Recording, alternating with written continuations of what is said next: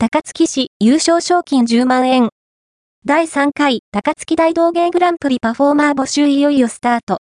昨年も感動と驚愕のうちに幕を閉じた甘い関公園の秋の恒例イベント高槻大道芸グランプリが今年もついに開催決定。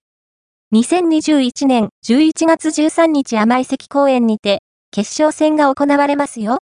それに伴って2022年7月1日より第3回高槻大道芸グランプリパフォーマーの募集がいよいよスタート。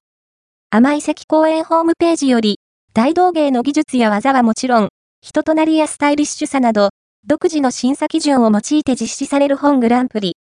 選出された大道芸パフォーマーは、主催する甘い関公演の全面バックアップが得られますよ。優勝賞金はなんと10万円。今年は先着30組と募集人数も拡大しています。我こそは、と思われるパフォーマーの皆さん。参加料無料ですので、ふるってご応募くださいね。第3回高槻大道芸グランプリパフォーマー募集要項2022年7月1日から31日先着30組一時選考8月1日から14日予選通過者は8組を予定しております。一次選考通過者発表8月15日予選通過者にはこちらからご連絡いたします。決勝開催日11月13日プロアマ問いません。大道芸の範囲内でパフォーマンスしていただける方。基本的にジャグリング、マジック、バルーン、パントマイム、アクロバットなどを想定。火を使ってのパフォーマンスはできません。